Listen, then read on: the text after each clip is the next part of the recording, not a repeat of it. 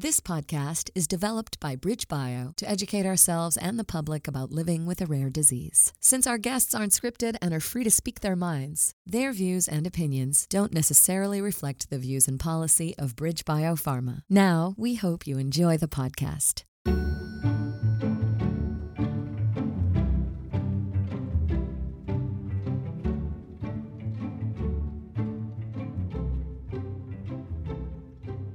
Welcome to On Rare, a rare disease podcast produced by BridgeBio, a biotech company that focuses on the treatment of rare diseases. We explore what it's really like to live with a rare disease, from getting the diagnosis to all of the challenges from day to day.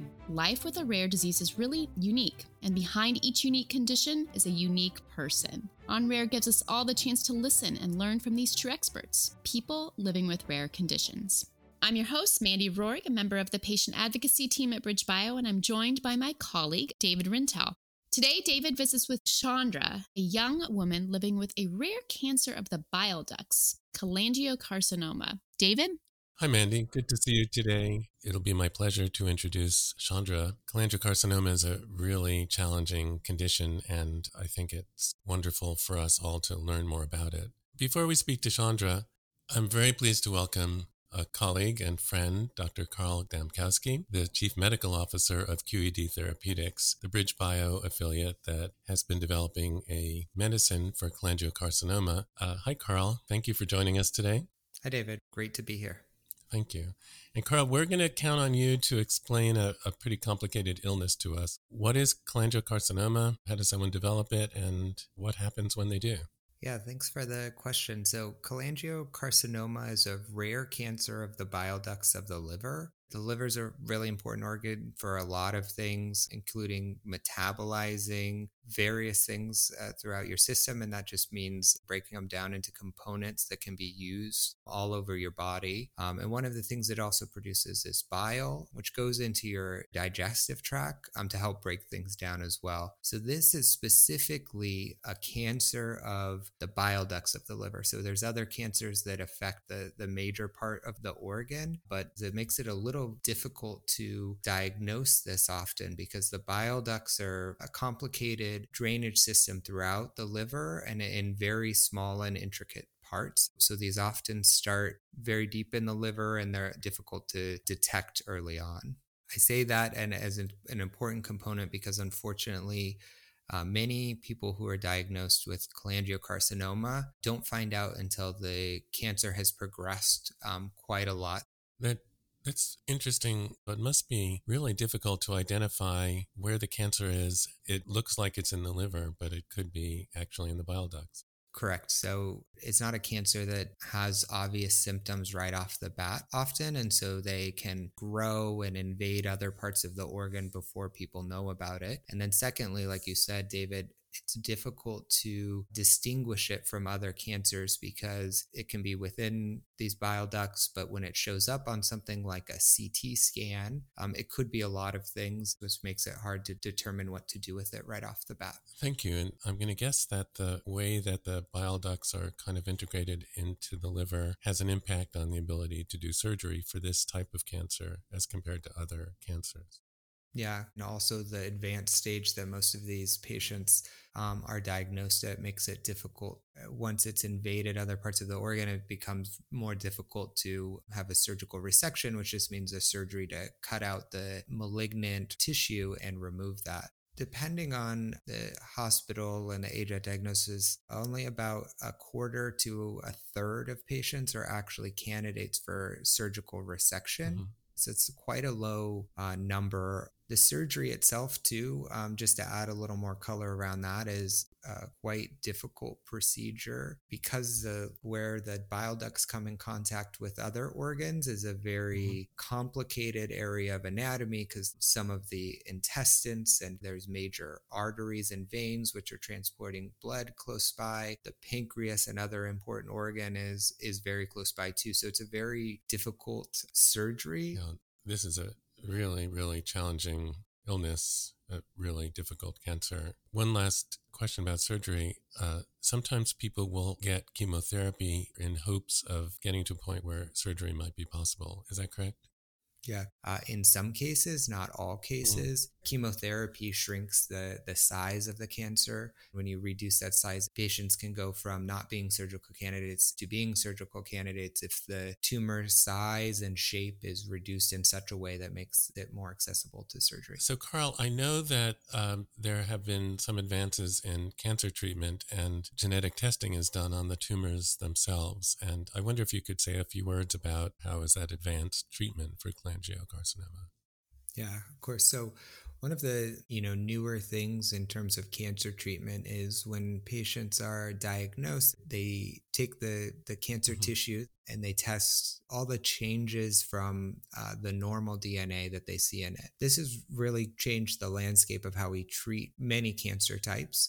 Um, and cholangiocarcinoma is one of them to get a treatment that's targeted specifically at their genetics. Something through research that we've found out is that FGFR2 fusions is a specific change in the DNA that can cause a cholangiocarcinoma. Uh, these changes make signaling go through, and that signaling makes the cells grow faster and divide faster. And really, all a cancer is at the end of the day is a really fast dividing cell that has no regulation on it. So, this FGFR2 fusion can cause that to happen. The exciting thing, and nothing's exciting, I should say, about cholangiocarcinoma, but one of the positives having FGFR2 fusion found is there's multiple treatments right now that are approved by the FDA. Um, it's a really exciting area of, of drug development to help potentially give them really effective treatments for their cancers. Uh, one last question, uh, and I think it's important for all of us to know cholangiocarcinoma is a really serious condition. It's very difficult to treat. What is expected when one, someone is diagnosed with cholangiocarcinoma?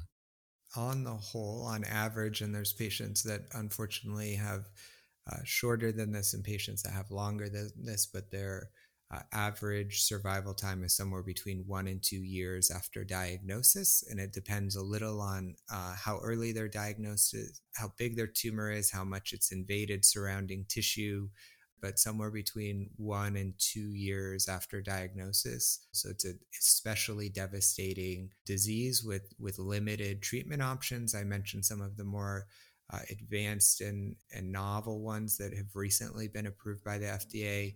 Um, but there's still a lot um, to be done in cholangiocarcinoma to really improve outcomes for patients overall. Well, thank you very much, uh, Carl. On that somber note, we're grateful for you to explain this to us and really looking forward to hearing Chaundra's experience. Yeah, same. Thanks for having me and, and looking forward to hearing from Chaundra as well.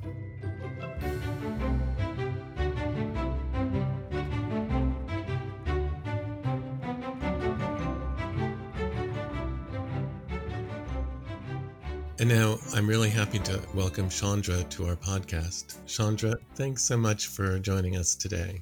Thank you for having me, David. I think before we start talking about your experience with cholangiocarcinoma, perhaps you could just tell us about yourself. Okay, well, I was born and raised in Chicago, um, left Chicago for college, um, got a master's degree in public health. I've been working in the public health field for almost 10 years now. And it was probably a couple years after finishing grad school that I, I learned of cholangiocarcinoma. And so prior to my diagnosis, you know, I was a 20 something living the dream, had my little puppy with me, working my, you know, first real grown up job and, you know, just loving all the things that came along with being a carefree 20 something. That sounds good. And you've, you've accomplished a lot getting um, your MPH and starting your career. That sounds mm-hmm. great. And just as a point of reference, I know it's never comfortable asking anyone their age, but I'm 35 years old. Thanks, Chaundra. Yes. So, what did you first notice thinking back? You know, I think people would call it a symptom or a change that may have been connected to cholangiocarcinoma. David, that's the thing. There is nothing prior to my diagnosis that suggested anything was wrong.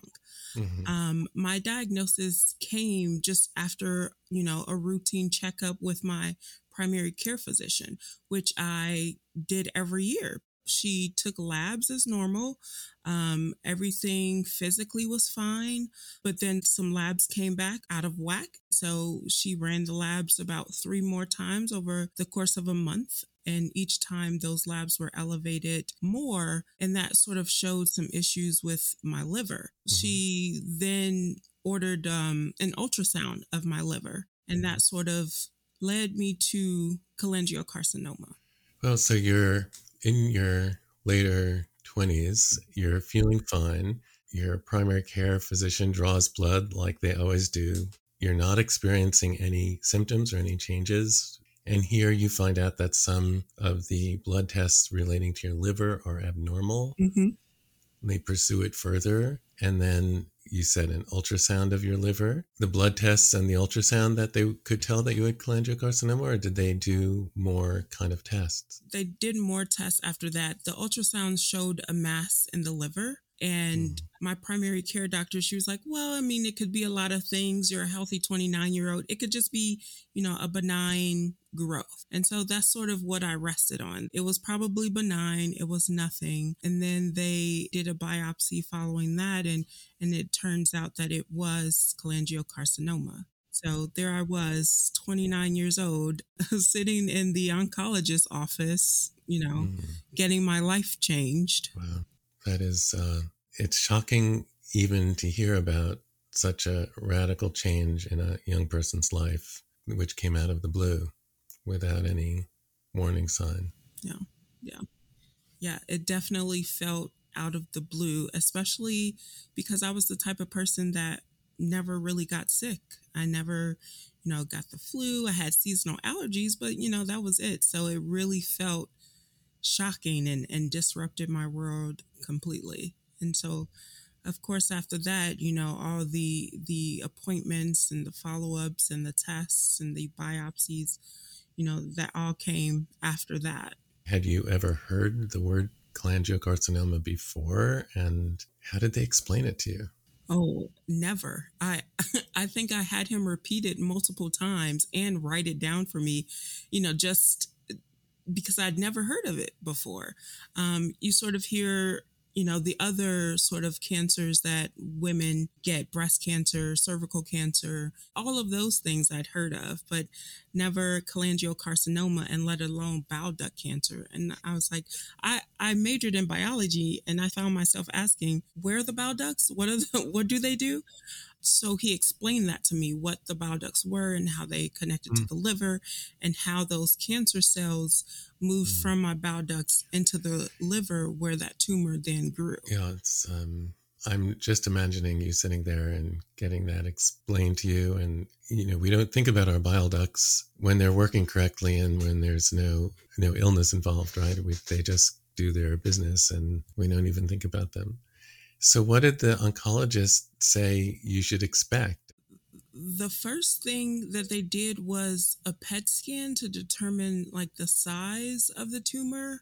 And apparently it was very large. I think the first step was to have them surgically remove it. But because of its size, um, it couldn't be surgically removed. And so that was sort of mm-hmm. like the first blow like, oh, we can't just cut this thing out they said, let's try the standard chemo protocol to see if it shrinks the tumor enough to at least surgically remove it. And so I had gone down to see a surgeon who had done um, some cholangiocarcinoma liver resections, and and he wasn't optimistic that it would shrink enough to remove it. And so, you know, that's sort of blow number two for me. I have the type of personality, if there's a, a problem in front of me, let's find the solution to it.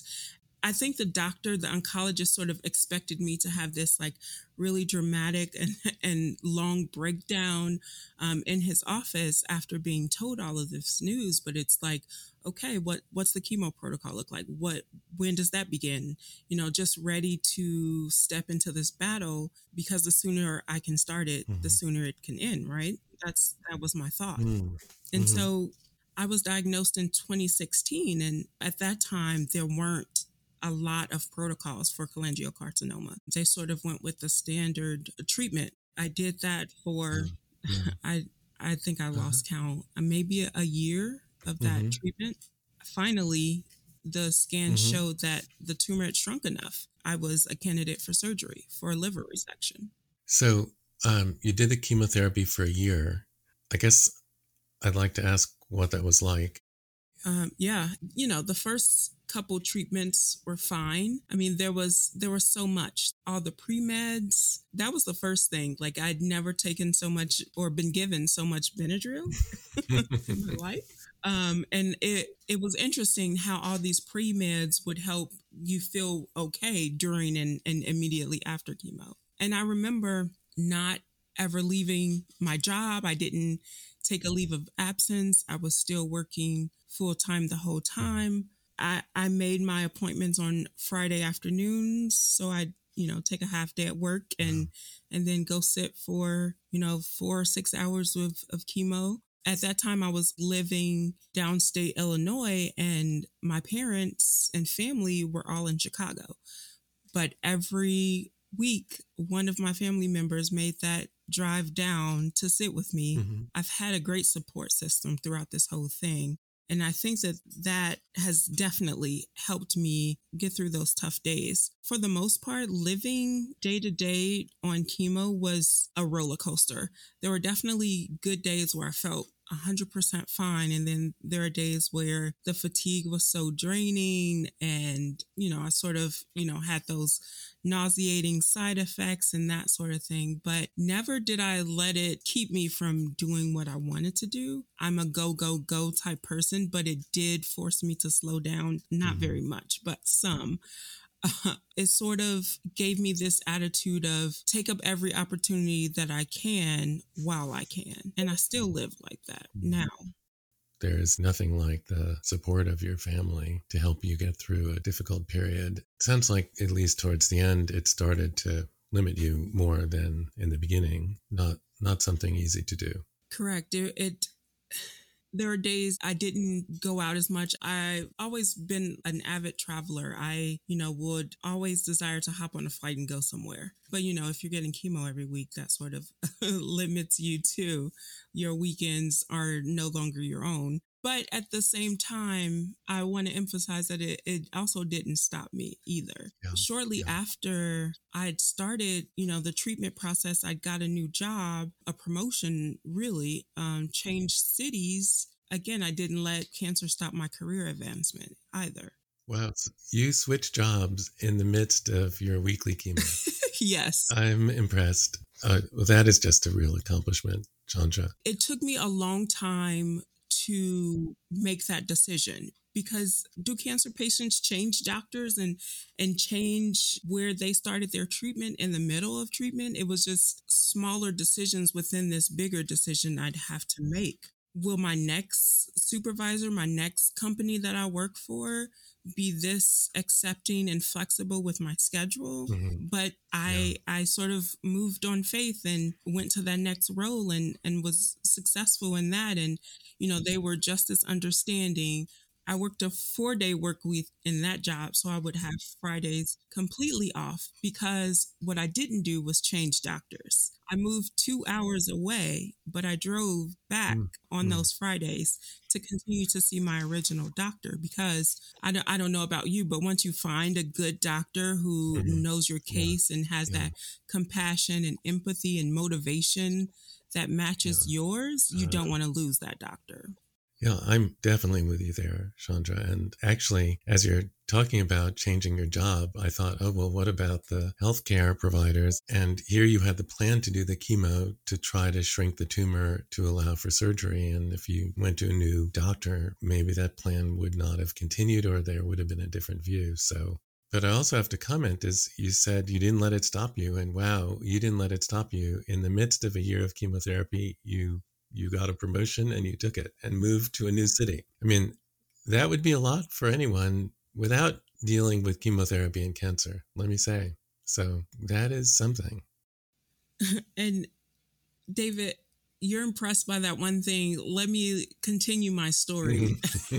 Not to brag or anything, but that was just the first of a couple more moves, actually.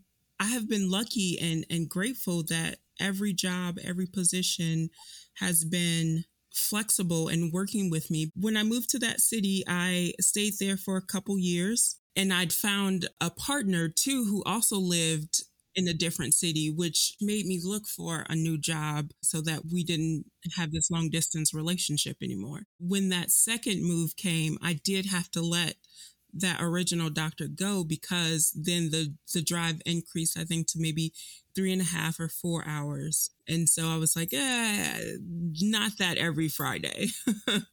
Um but prior to even me moving, I had had the liver resection and recovered from that. The tumor was gone, but they wanted me to have more chemo just in case there were any lingering um, cancer cells in the body. And so I was on that for six months. And then after that, there was no evidence of disease in my body. And I was like, yes, I just beat cholangiocarcinoma. It was, right, I thought right. it was over. And it had only been a year and a half after that. And so I continued to live my life. Like I said, I, I, met someone and, you know, we started dating and I was like, yes, life is back on track. Mm, but yeah. life has a way of surprising you and throwing you more curveballs. And so I continued to do my regular scans and checkups. Um, then they noticed that there was a, a spot in my lungs and they were mm. like, mm, what could it be? It could be cancer. You know, we'll just watch it and mm, wait and see. Yeah. I didn't necessarily let that live in my present. I sort of put that in the back of my mind. I was like, well, the doctor is just going to sort of wait and see. Like, I don't want to start worrying myself about it right now. I'll just keep living and, you know, keep doing what I need to do. You were cancer free for about a year and a half and you were moving forward in your life. You didn't let cancer stop you and you found a new partner. You moved to a new city. You got a new medical team. And then there's a spot on your lung when they do a scan. What happened then?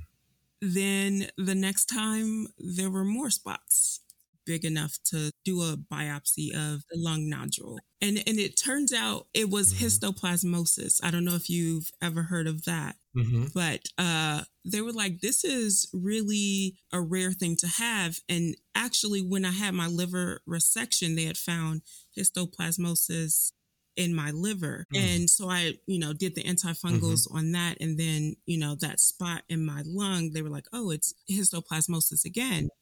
And I was like, again, you know.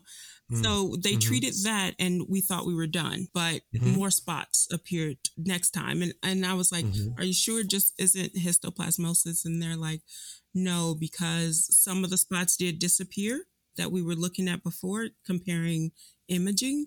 Biopsies on the lungs are really tough. I don't know if you've ever had one or heard of anyone else having one. Um, but when they went in for a second biopsy, that was really tough because they were small, but they wanted to know for sure. And I wanted to know for sure. So I was like, let's, let's just do it. And they got a tissue sample. They did say that it was cholangiocarcinoma. During that, my lung oh, collapsed. Oh, goodness. Oh. Yeah. So, I mean, that yeah. was painful. um, but, you know, healed from mm-hmm. that. And then um, I'm in this new city. I'm in this new role. Um, I've got my partner by my side mm-hmm. this time, and he sat with me as I started the new regimen of chemo.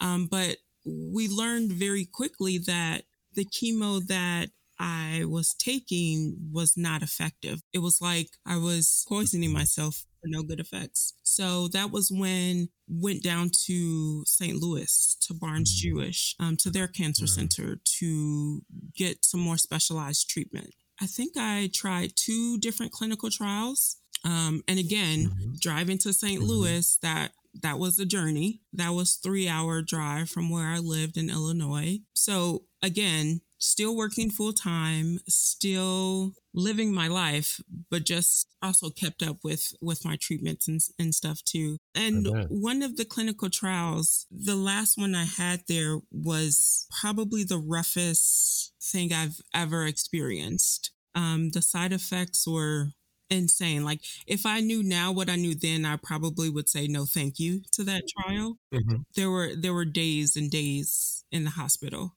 on that trial. And so when you're fighting cancer, you are willing to try any and everything. So you're doing really well. You're cancer free for a year and a half. They see some spots on your lungs. Um, they do the biopsy. It's something else. It's not cancer, which they treat. And then some of the spots go away, but others are still coming. And they do another biopsy, and that's the one that collapses your lung. And also, you find out that you have return of cholangiocarcinoma. And that sends you on a path to two clinical trials. And it sounds like those were not easy and more difficult than, than the, the first chemotherapy that you were on. Yes. Well, I hope I hope you got some benefit out of that treatment after all of that what's what's benefit I, still failed out of the trial because there was still growth despite all of that but having that science mind i'm going to volunteer for a clinical trial regardless because mm-hmm. i understand the importance of trying things to see if they work mm-hmm. yeah. so even though i say i would pass on that if i had to go back but i still understand the importance of having volunteered for that clinical trial yeah. so after that second clinical trial, uh, what happened? It sounds like it wasn't helpful and you were out of the trial. So what did you do then? So then there was a drug that was had become FDA approved. And before I found out mm-hmm. the FDA drug was approved, we did genetic testing of my tumor to figure out what are they biomarkers or or something like that. And and I was able to find out that I had the FGFR2 gene mutation, um, which oh. apparently that's good because there were a lot of treatments in the works for that specific mutation. Yeah. So just to make sure I understand that they hadn't done genetic testing of your of any of the tissue up until that point. I don't think so. I think I got the test with my doctor at Barnes. Yeah. And, I, and I just think that testing and treatment had come a ways in those three years that uh-huh. it was something, some information that needed to be known at that point. Yeah. Yeah. So they did the genetic testing and it was discovered that you had the FGFR2 mutation that's fibroblast growth factor receptor mutation, and that enabled you to go on a drug that was specifically targeting that type of mutation. Do I have that right? Yes. And so I was I was like, okay, great. Like this is specific for this mutation. It's gotta work. It's going to work. Um, I had hope again. I was excited. And so I started that. I had some great decreases in the number of nodules in my lungs. And so we thought, okay, great. This is it. This is going to be our thing. And so I, I continued on that drug for, oh man, um, probably a year. And then during that time, during that year, the doctor I was seeing at Barnes, she left that hospital for another institution across the country. And I was like, wow, I've got to change doctors again. mm-hmm. yeah. But at, at that time, I sort of found my way to the Cholangiocarcinoma Foundation and a whole, you know, birth of resources opened up for me. Mm-hmm. Um, and once I found that that doctor was leaving, I was like, okay, I tapped into this network and I said, what doctor near me has um, knowledge with cholangiocarcinoma? Where can who can I see? And I found a doctor in Chicago. Mm-hmm. And so I was like, this is perfect. How convenient. My family's in Chicago. Yeah. Any, you know, treatments or tests or anything I need to do, like mm-hmm. it's also an excuse to see my family, right? Yeah. Yeah. So um, again, I, I, was on that drug for about a year, and I transferred care to Chicago, and and things were going along well. And then after probably the first nine months on the drug, the scan started to look the same. Like there was no no change, mm. no increase, no decrease. So they call it stable. Mm-hmm. And and they mm-hmm. wanted they said stable is good, Chaundra. Stable is good. And I said, Oh, okay. I mean, I wanted to see shrinkage. Who wants stable? I'm ready to be over this. So I, I kept going on the drug. And, you know, as more treatments and more trials were opening up for this FGFR2 mutation, they said, okay, let's try something different to see if we can get these lung nodules to shrink. And so essentially mm-hmm. that's, that's where I am now. I've just mm-hmm. completed my third cycle of this clinical trial drug. That's, that's where I am now. Let's see. I just want to make sure I understand. So it sounds like the drugs that targeted the FGFR2 mutation helped to keep your cancer stable, but you were looking for better than that. So that as more drugs that target FGFR2 mutations become available, then it's a possibility of trying one of the newer ones. Correct. Correct. And so, of course, as my whole cancer world was spinning, you know, I had other balls in the air. Um, I, I again continued to work, got another promotion and started with a new company just this past November. And it's a much bigger job, a much bigger responsibility. But again, I, I can't see myself sitting on the sidelines just just only thinking about the cancer. Um, and so I, I started a mm-hmm. new job. I ran for office. oh, wow. I ran for office and won and am seated on my city's city council. Congratulations. That's fabulous. Thank you. I sit on a board of directors for a nonprofit that's statewide. When I say I am grabbing every opportunity, David, that is what I'm doing. If I want to do it, I'm going to go after it. I think the whole moral of my story that no cancer patient looks the same and you don't have to let cancer halt your life. Yeah. Work work around it. Work yeah. work with it.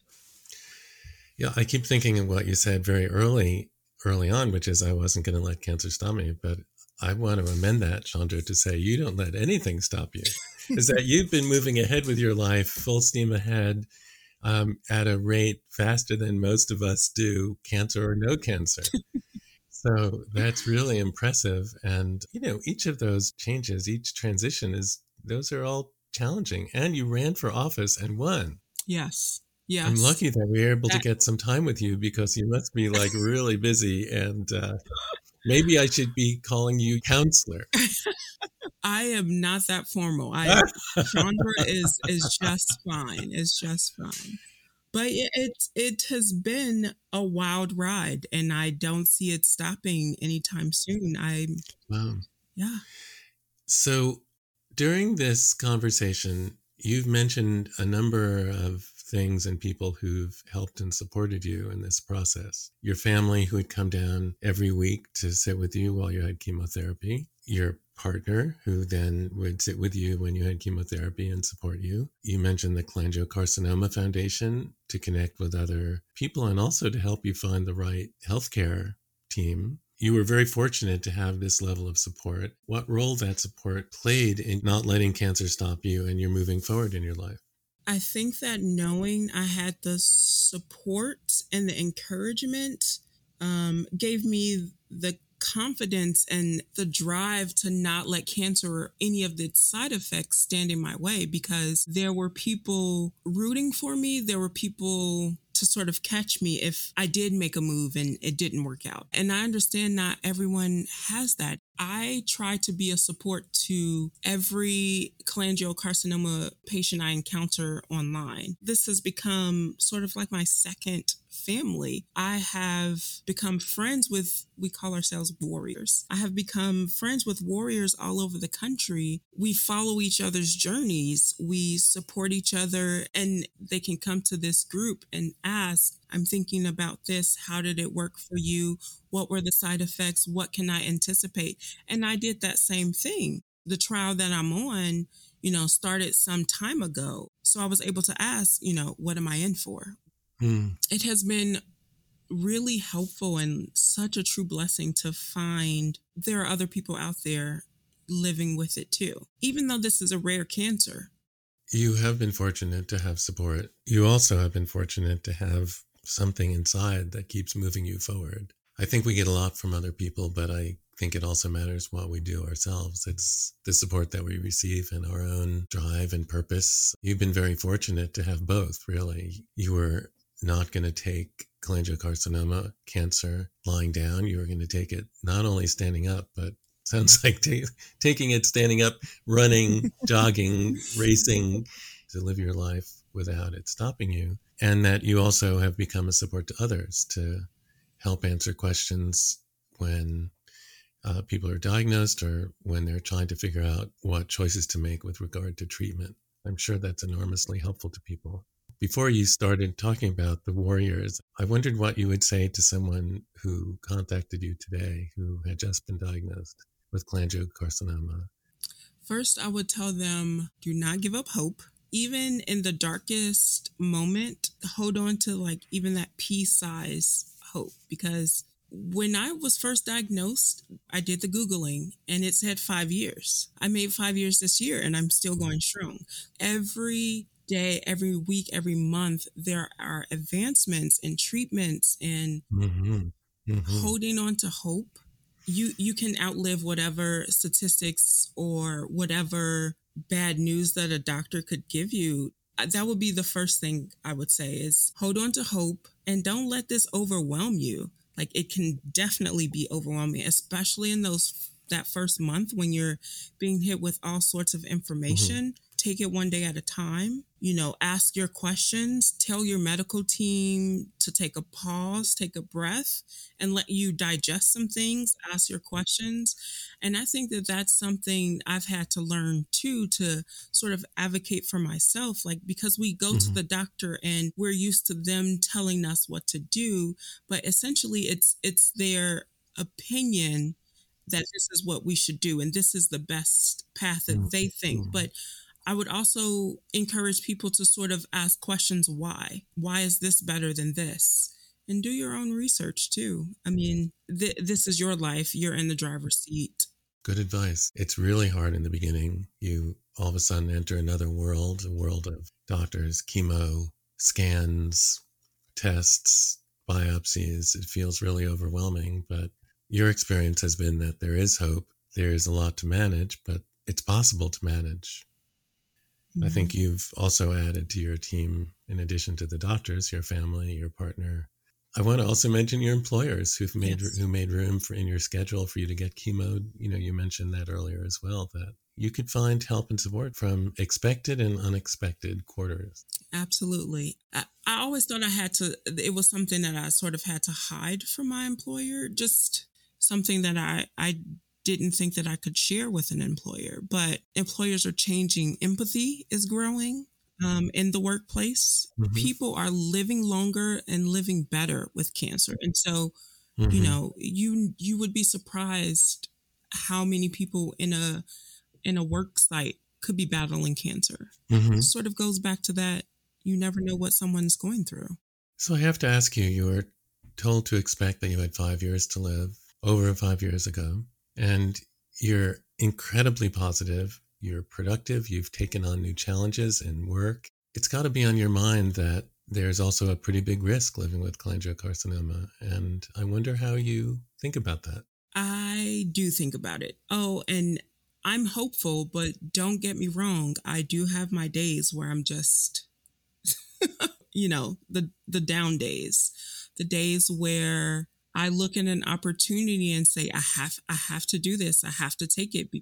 And my partner's like, why now? And I have that mindset. Maybe I won't get another chance at this because I do have cancer. And so I do have those thoughts. I do have those days where I'm thinking, you know, I feel good today, but what about in six months or a year? What what does that look like? What does my future look like? But I try not to to dwell there very long. Mm-hmm. And sometimes when I do have those sort of I call them dark thoughts, um, that's the time I sort of reach out to my my support system. My sister is my best friend and she can handle when I am spiraling like that. Mm-hmm. She can handle it better than say like my parents can. And so she she is the person I go to and she's able to make mm-hmm. sense of the thought in the moment, but then sort of help me get past it at the same time. It sounds like most of the time you're living your life working, city council, you're in relationships, you're active in the Cholangiocarcinoma Foundation, but that there is this thing, which is you know you have cancer and that there's worry, and that takes a certain amount of energy just to manage the worry about what the future will bring, even though the worry is probably not helpful, but it is human. And with all of that, you're still moving ahead with your life. And I think if I hadn't asked you, you wouldn't have said anything that's probably true. Um, the first oncologist that I had, he said to me, Don't worry twice. Don't worry for something that may not happen in the future. Don't worry right now and then have to worry about it later. So I remember that every time that I start to worry. And so that sort of brings me back. I'm not going to worry about something that may not even happen. Yeah. Worry has to be managed. And that was good advice. Mm-hmm. Don't worry twice. I'll, I'll have to try that myself. I tend to be a worrier and I can say, oh no, I worried about that back in, in 2017. so I'm not going to worry about it again. But it is something I'm sure on your mind and on the minds of those who love you. And now it's on my mind. Mm-hmm. And, but I'll be rooting for you and be very hopeful for you that you will continue to move forward in your life. Thank you, David. Well, thank you so much for joining us. This is, I just have to say, I learned so much from talking to you and feel really inspired by our conversation today. Well, good. I I like to share my story to give others hope, to share that hope and make others feel inspired that life has its downs, but it can also be so great. It can be so great. I want to be able to vote for you. so I'm going to change my registration. yeah, they I have I have people here that are like, "Okay, so now you're in city council, what's what's next?" They like I just got seated last year. Yeah. and so eh, they're like, "Oh, congressional seat is open. What do you think uh-huh. about that?" And I'm like, "Can I get through the 4 years of council first? Great. Well, I'll be on your campaign yes. committee when you run for Congress, okay? David, Chaundra's story is truly remarkable. She's an incredible woman with a life full of hurdles, but somehow she had a lot of authority, information, support, and, and some Midwestern grit. She continues to have this hope, and she's so determined to continue her life the way she wants to live it. Chaundra is a great example of how a person can face the challenges of a life threatening disease, but still move forward in her life with perseverance, with strength, and with hope. She is an example. Yeah. And I'm reminded of a quote that now I don't remember who said it, but it goes Life is full of challenges, and it's also full of overcoming them. Thanks, David. A special thanks to Carl for helping us to understand cholangiocarcinoma. Thank you to Chaundra for inspiring us all to do, to pursue, to live a life, seizing every opportunity. David's right, I'd probably vote for her too. If you want to learn more about cholangiocarcinoma, please check out the Cholangiocarcinoma Foundation. Special thanks to our producer, Amy Brooks, and thank you for listening to On Rare. If you like today's podcast, we'd appreciate your support by reviewing, rating, and most of all, subscribing. I'm Mandy Rorick. I hope you'll join us for our next conversation on Rare.